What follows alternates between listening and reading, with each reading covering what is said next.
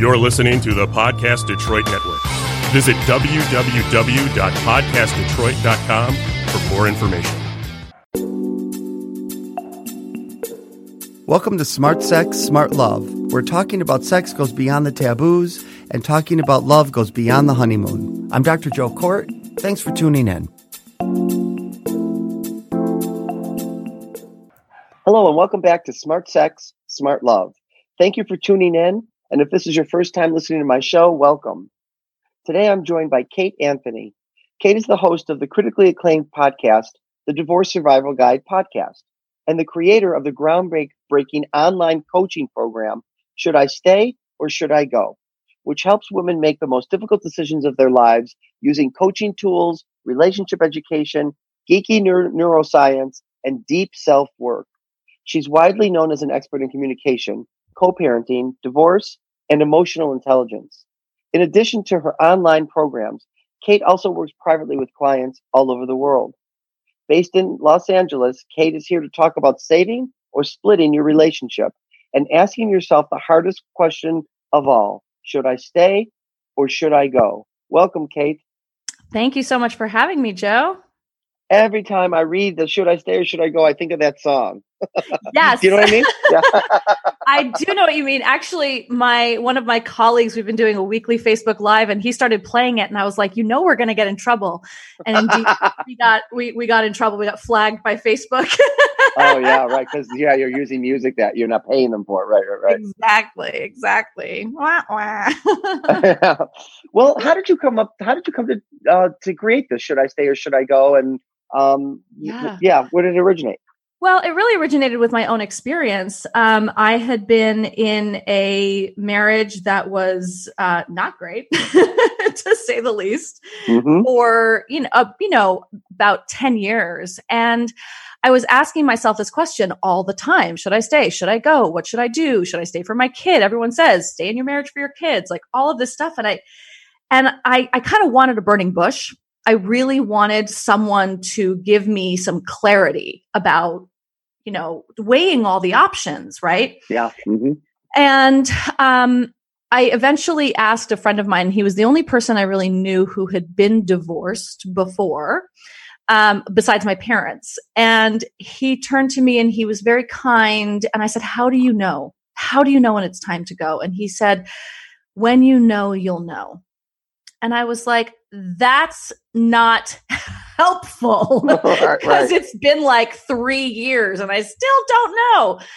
And, you know, turns out there was actually a lot of truth to what he said, right? You know, when I knew, I really knew. And it was like a frying pan hit me upside the head in a moment of clarity when I absolutely knew.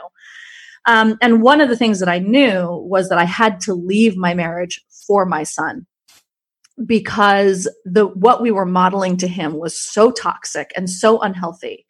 And i knew that my son was going to grow up to repeat these patterns.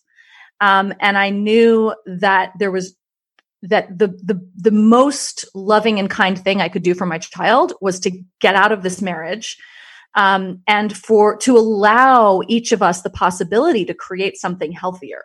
Because my ex and i really brought out the worst in each other. And i knew that we were both probably better people than Mhm. we were in our marriage, right? Um, so, but at the same time, I still felt like I needed more answers than just the one that I knew in the flash of clarity. And as I began my work as a coach after I got divorced, I started digging more deeply into this question and why people get divorced and why people are dissatisfied in marriages. And I sort of came up with a framework for kind of all the all the stuff you need to know. And um, that eventually became my program. what do you think? yeah. What what do you think of when people say, um, "I'm staying in my marriage for my son"? Leaving would not be for my son. My son needs a stable house, no matter how I'm getting along with the partner. What do you say to people? Well, I say that, you know, what I say is, is the relationship that you have right now one that you actually want for your children? Because we grow, we do tend to recreate our childhood homes in our future relationships. And so, you know, are you okay with your child being in exactly this kind of marriage. And, you know, for people who are really unhealthy and for whom it's really toxic, the answer is, oh God, no. you know? And yeah. then I say, okay, okay, well then let's look at that, right? What are the reasons you think you're staying for your son or your children? You know, and one of the reasons is that um, you know, they think people think that two separate homes are uh, uh, that that one unhappy home is better for children than two separate homes, and you know, there's a lot of data and a lot of science to to disprove that theory. Um, that actually children from divorce in, in which at and some only one of the households has to be um, should be or can be you know, nurturing and safe. Even if you're, you know, another reason that people stay is that they they want to mitigate um, the toxicity. So if, mm-hmm, if their partner is emotionally abusive or anything like that, or you know, physical abuse is totally a totally separate issue. But if there's emotional abuse happening and um, verbal abuse uh, or just toxicity, people think that if they stay, they can mitigate that. They can yeah. sort of control the environment. And, you know, what I say to that is you're actually giving that an okay. You're actually signing off and, and sort of co signing with that uh, behavior by being there. If you take them out, even if the other parent continues to be toxic and verbally abusive, if you create a loving, safe, nurturing space for your children in in your home even if they're only there 50% of the time it is far better than them being in that toxicity 100% of the time because there's no mm-hmm. safety there. Mm-hmm. right? that makes total sense to me yes. Yeah, yeah. and it's hard. That's a hard decision. I'm not saying like you know, this is like, you know, flipping a coin and choosing what flavor ice cream you're having. Um, right. Um, it's, it's hard to get to that point, And especially if you are in an abusive relationship, right? Your self esteem has probably been whittled down so much so that it's very difficult to feel that you can create such a, such an environment for your child on your own. You know, so there's a lot of work to be done there. So let me ask you something because I, I, uh, one of the things you, it sounds like you talk about, and I've always wondered about is I know the divorce rate, I've heard that the divorce rate for second and third marriages is higher than for first marriages. And actually, I, I remember thinking, well, second marriages are probably better um, because you've learned so much from the first. But it, it turns out the second marriage is the is the main one that is doesn't work out. Is that right? yeah, it's kind of sad. We get worse at it. so Why? the divorce rate for first marriages is, you know, around 50%, right? And then right. For second marriages, it's about 68%. And then for third marriages, it goes up to like 74, 75% divorce rate. And so really uh, the, the reason that I think this occurs and from what my research and experience is, is that we get rid of the partner because we think they're the problem and we don't do the work on ourselves oh. to figure out what our part was, right? So we're trading out uh, and this goes to that's exactly the same thing that I was talking about earlier, which is that we recreate our childhood homes in these in these future, you know, adult relationships, right? And so if we don't do the work on ourselves to heal that, um, then we're just going to be making the same choices over and over and over again. And he's going to, you know, he's going to look different. You know, he or she will look different. They'll wear different clothes. They'll have a different job. They will present differently. And you'll think, oh, they're completely different but you are the common de- denominator in that relate in all your relationships. And so if you're bringing the same thing you're actually you're usually making the same choices unconsciously about who your partners are um you know under underneath right? So they could have a different job they could make different money they could you know have a you know all sorts of different outward appearing um, differences.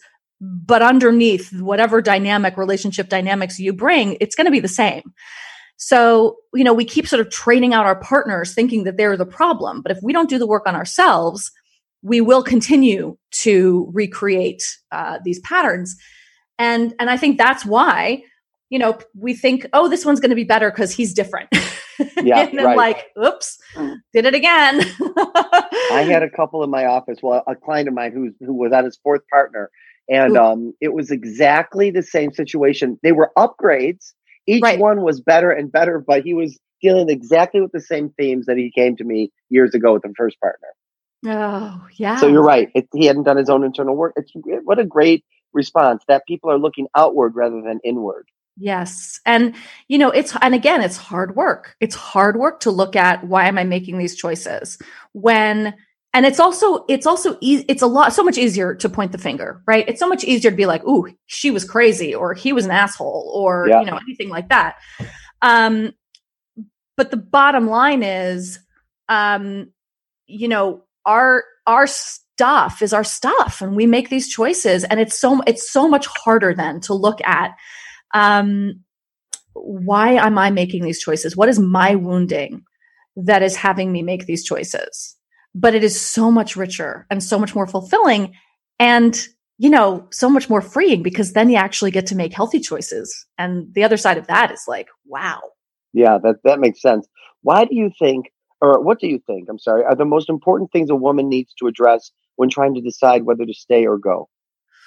Um, so my program, I have I run a program called Should I Stay or Should I Go? And it's basically broken down into three uh, categories, if you will. And the first is the internal work. Um, the first is, you know, really that um, getting in touch with who who are you, right? We tend to not really know, right? Someone says, "Who are you?" Like, oh, I'm a, you know, I'm an architect. I'm a this. I'm a that. Okay, but who are you really? What are your values? What are who is what is it that's core to you? Um, what's your wounding? What's um, you know? So all of that inner work, and then I think it's important to do the the cultural work. Um, what is it to be? Um, in my case, I work I work with women. Um, and I work with um, with hetero women, cis hetero women, generally speaking, um, just because that's my area of expertise. Because that's kind of that's what I am. Um, and so, you know, what is it to be in a cis hetero relationship in the 21st century? What does that mean, right? So, um, you know, we have all these these conversations about you know bearing the mental load and all of that, and that's real, right? That is absolutely real, and um does is do you leave your marriage because he's not carrying his quote weight in the household when that is actually something that is fairly universal you know as as studies have shown time and time again they just did another gallup poll about it and there's long re, you know pew research studies about this that you know this is this is the fact of being in a cis hetero relationship in the 21st century right? So we have to look at all the cultural aspects. Why are we so tired? You know what is it about the fact that the public schools the, the public and private school system essentially relies on on women's labor um, in the form of ptas right to run their systems right no wonder we're exhausted um, Yes. so I deal with the cultural issues and then the interpersonal, right? What is effective communication? What is the science of communication? Um, how do we, how do you deal with your, when you get triggered? How are you communicating through that? How are you owning yourself and, um, and effectively communicating through, you know, everything? Um, so I think that those, uh, those are the three main things that I deal with, right? There's the inner work, the personal work, there's the interpersonal work, and then there's the cultural exploration. And it's a lot. That is a lot. It's a lot. Yeah, it is a lot, but I think it's important, right? I do think it's I think it's really important for me to say, hmm, wow, you know, I have this history of doing this. And, you know, my therapist has been really amazing for me in many ways because he talks to me a lot about when I go in there and try to like pathologize myself. Like, I always do this thing and I'm always like this and and he's like, yeah, because that's what women are trained to do. Mhm. that's how women. You know, this is a this is a man too, which I, I love. You know, Yeah. and he, he really breaks down like what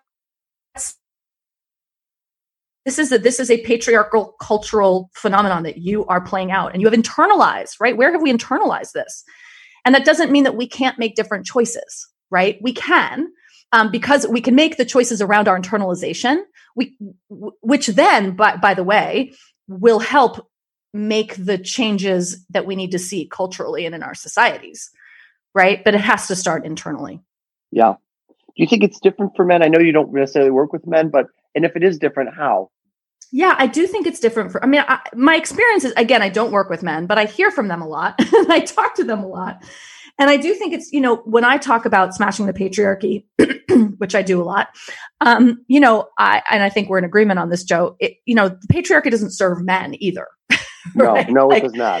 it does not serve men. So, um, I think that the work that I would love to see men do, and I think the work that you do with men, um, is really opening up to this idea that that this is this is bad for all of us, um, and helping men um, come to terms with their emotional uh, needs and their emotions, and you know what their specific needs are in relationships, and how to be present for other people's needs and emotions. And um, you know god if we could all just come to this from a softer place it would be it would be a miracle right? It would it really would be. You even said um, that the term toxic masculinity needs to be a rebrand. What do you mm-hmm. mean by that? Yeah because i think that when we talk about toxic masculinity, I remember having a conversation with my son. He was like, he was 13 at the time, I think, 12 or 13. And I said something about toxic masculinity and he ran out of the room and slammed the door. And he was so angry with me. And I was like, what? We need to have this conversation. It's important. And he's like, you think men are toxic and I'm a, I'm going to be a man. And I was like, oh, mm. that's not what that means. And I realized that that's mm. what most men hear, right? Yeah, that is, yes. And they get defensive and they dig their claws in and they don't want to hear anything else. Like they're done with the conversation on entry. So if we were to actually talk about it in different terms, um, give it just a different name, um, then I think more men would be open to the conversation and would realize that this isn't about them being toxic. And this is actually coming from a place of love. Like, I love men. But when I talk about toxic masculinity, people think I hate men. Mm-hmm. Yes, right. You That's a, a go to. One of the first associations people make. It's really not, not true. Right, exactly. So I think we need to just talk about it in different terms and talk about it, I think, a little bit more expansively because you know when we when we label something it becomes very reductionist and i don't think that that's healthy or helpful to anyone no i don't either and you said that you had a very um, contentious marriage or contentious marriage mm-hmm. and volatile, but you mm-hmm. had a mm-hmm. stellar divorce. Can you explain how you were able to create that? Yeah, well, it was very volatile. It was very volatile. Like I said, we were just a bad, toxic match, and we had been since the beginning. Um, but you know, I was trying to get my childhood wounds healed through him, and he was trying to do the same. And it was just this constant sort of toxic push and pull. And um, and but you know the thing that we did in our marriage was that we were uh, both in individual therapy almost the whole time. We were both we were in couples therapy for years. We were in group couples therapy for years mm, which is awesome wow you really tried yes. Oh yeah. We were both in 12 step programs right? So and we were also doing other personal development work. So there was a lot of work being done to try to save our marriage.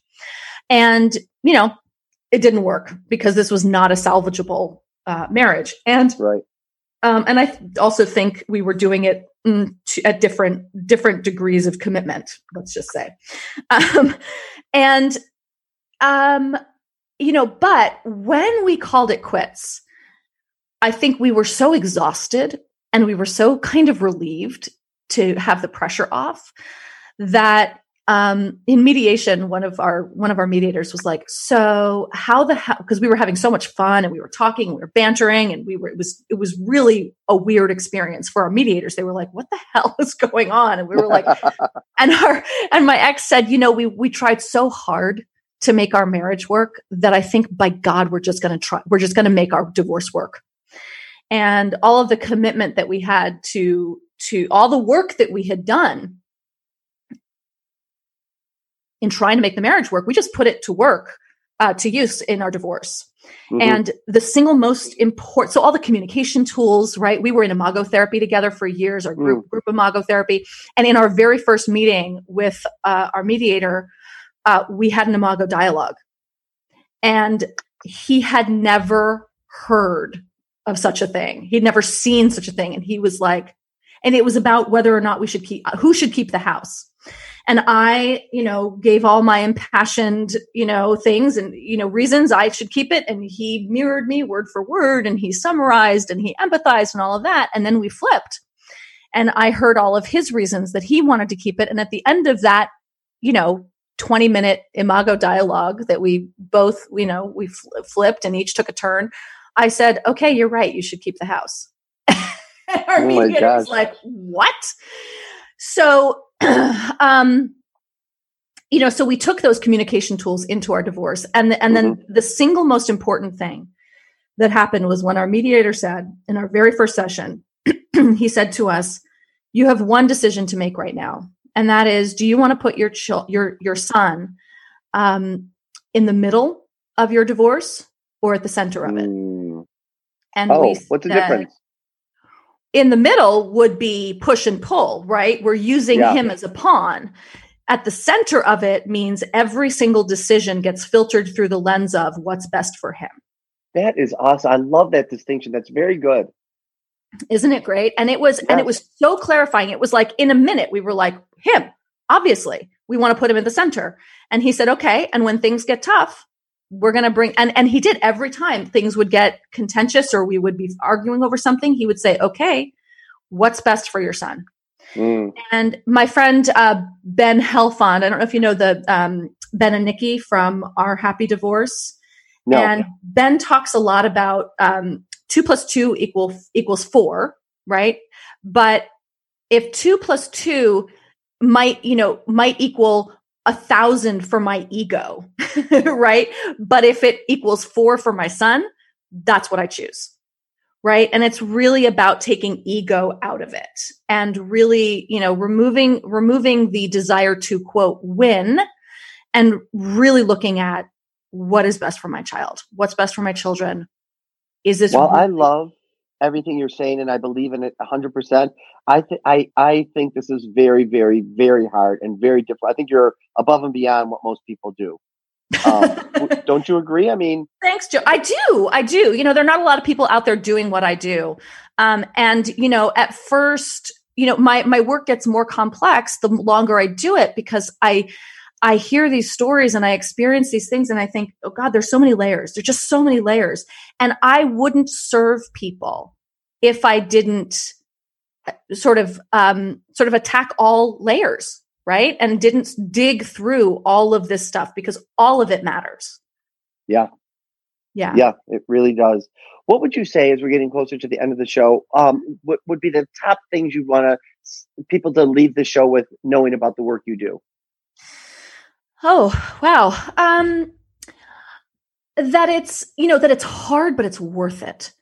That if you are in a position of think of really struggling with should I stay or should I go? Um that there's first of all there's help available. Um, there's a community. I have a, run a Facebook group with over 2,000 women in it that are just that are struggling with this exact same thing. And every time someone posts, someone's like, "Oh my god, that's my that's my experience. I can't believe that someone else feels that way." Um, so you're not alone. Um, and that this is a deeply complex time for relationships. Um, and, you know, we're trying to make a lot of changes culturally, and it's impacting all of our relationships as the Mhm. entire system shifts and and tries to change and grow. And it's um, it's causing a lot of it's causing a lot of um, tension in relationships. And you know, sometimes that means a relationship has to end. Sometimes it doesn't. It just has to be done in a different way. And, you know, those are the skills are, are so important. You know, doing the self work is so, so, so important. I can't stress it enough. Um, and so I want people to know that there's help available, that it really is out there. Now, what if they have a partner that's unwilling to do the work on the other side? Can it still be done? Honestly, I don't think so. Um, I if your partner isn't willing to if you if you've been saying to your partner for you know years and years, hey, um, I'm unhappy and I think we need to go to therapy together because you know I I'm like a, I'm like I I want myself to I want my work to be sort of like the last stop, right? It, first go to couples therapy. But if you have a cup if you have a partner who is unwilling to do the work and unwilling Yeah. to go to their own therapy or unwilling to go to couples therapy, you know, you can do all the work that you want. You will outgrow that relationship. You will move beyond your current circumstances. And some people Okay. are very scared of that. But I mean, what do you think, Joe? I don't think so. No, I know there's a book about couples therapy for one. I I don't know the name of it. I have it on my list to read, Mm. but she feels you can do couples therapy uh, with just one person. Um, And I don't know that you can do uncoupling with just one person very well. I don't think Right. so. Right. That's, I mean, I yeah, I don't know. I'm interested in that. Yeah, yeah.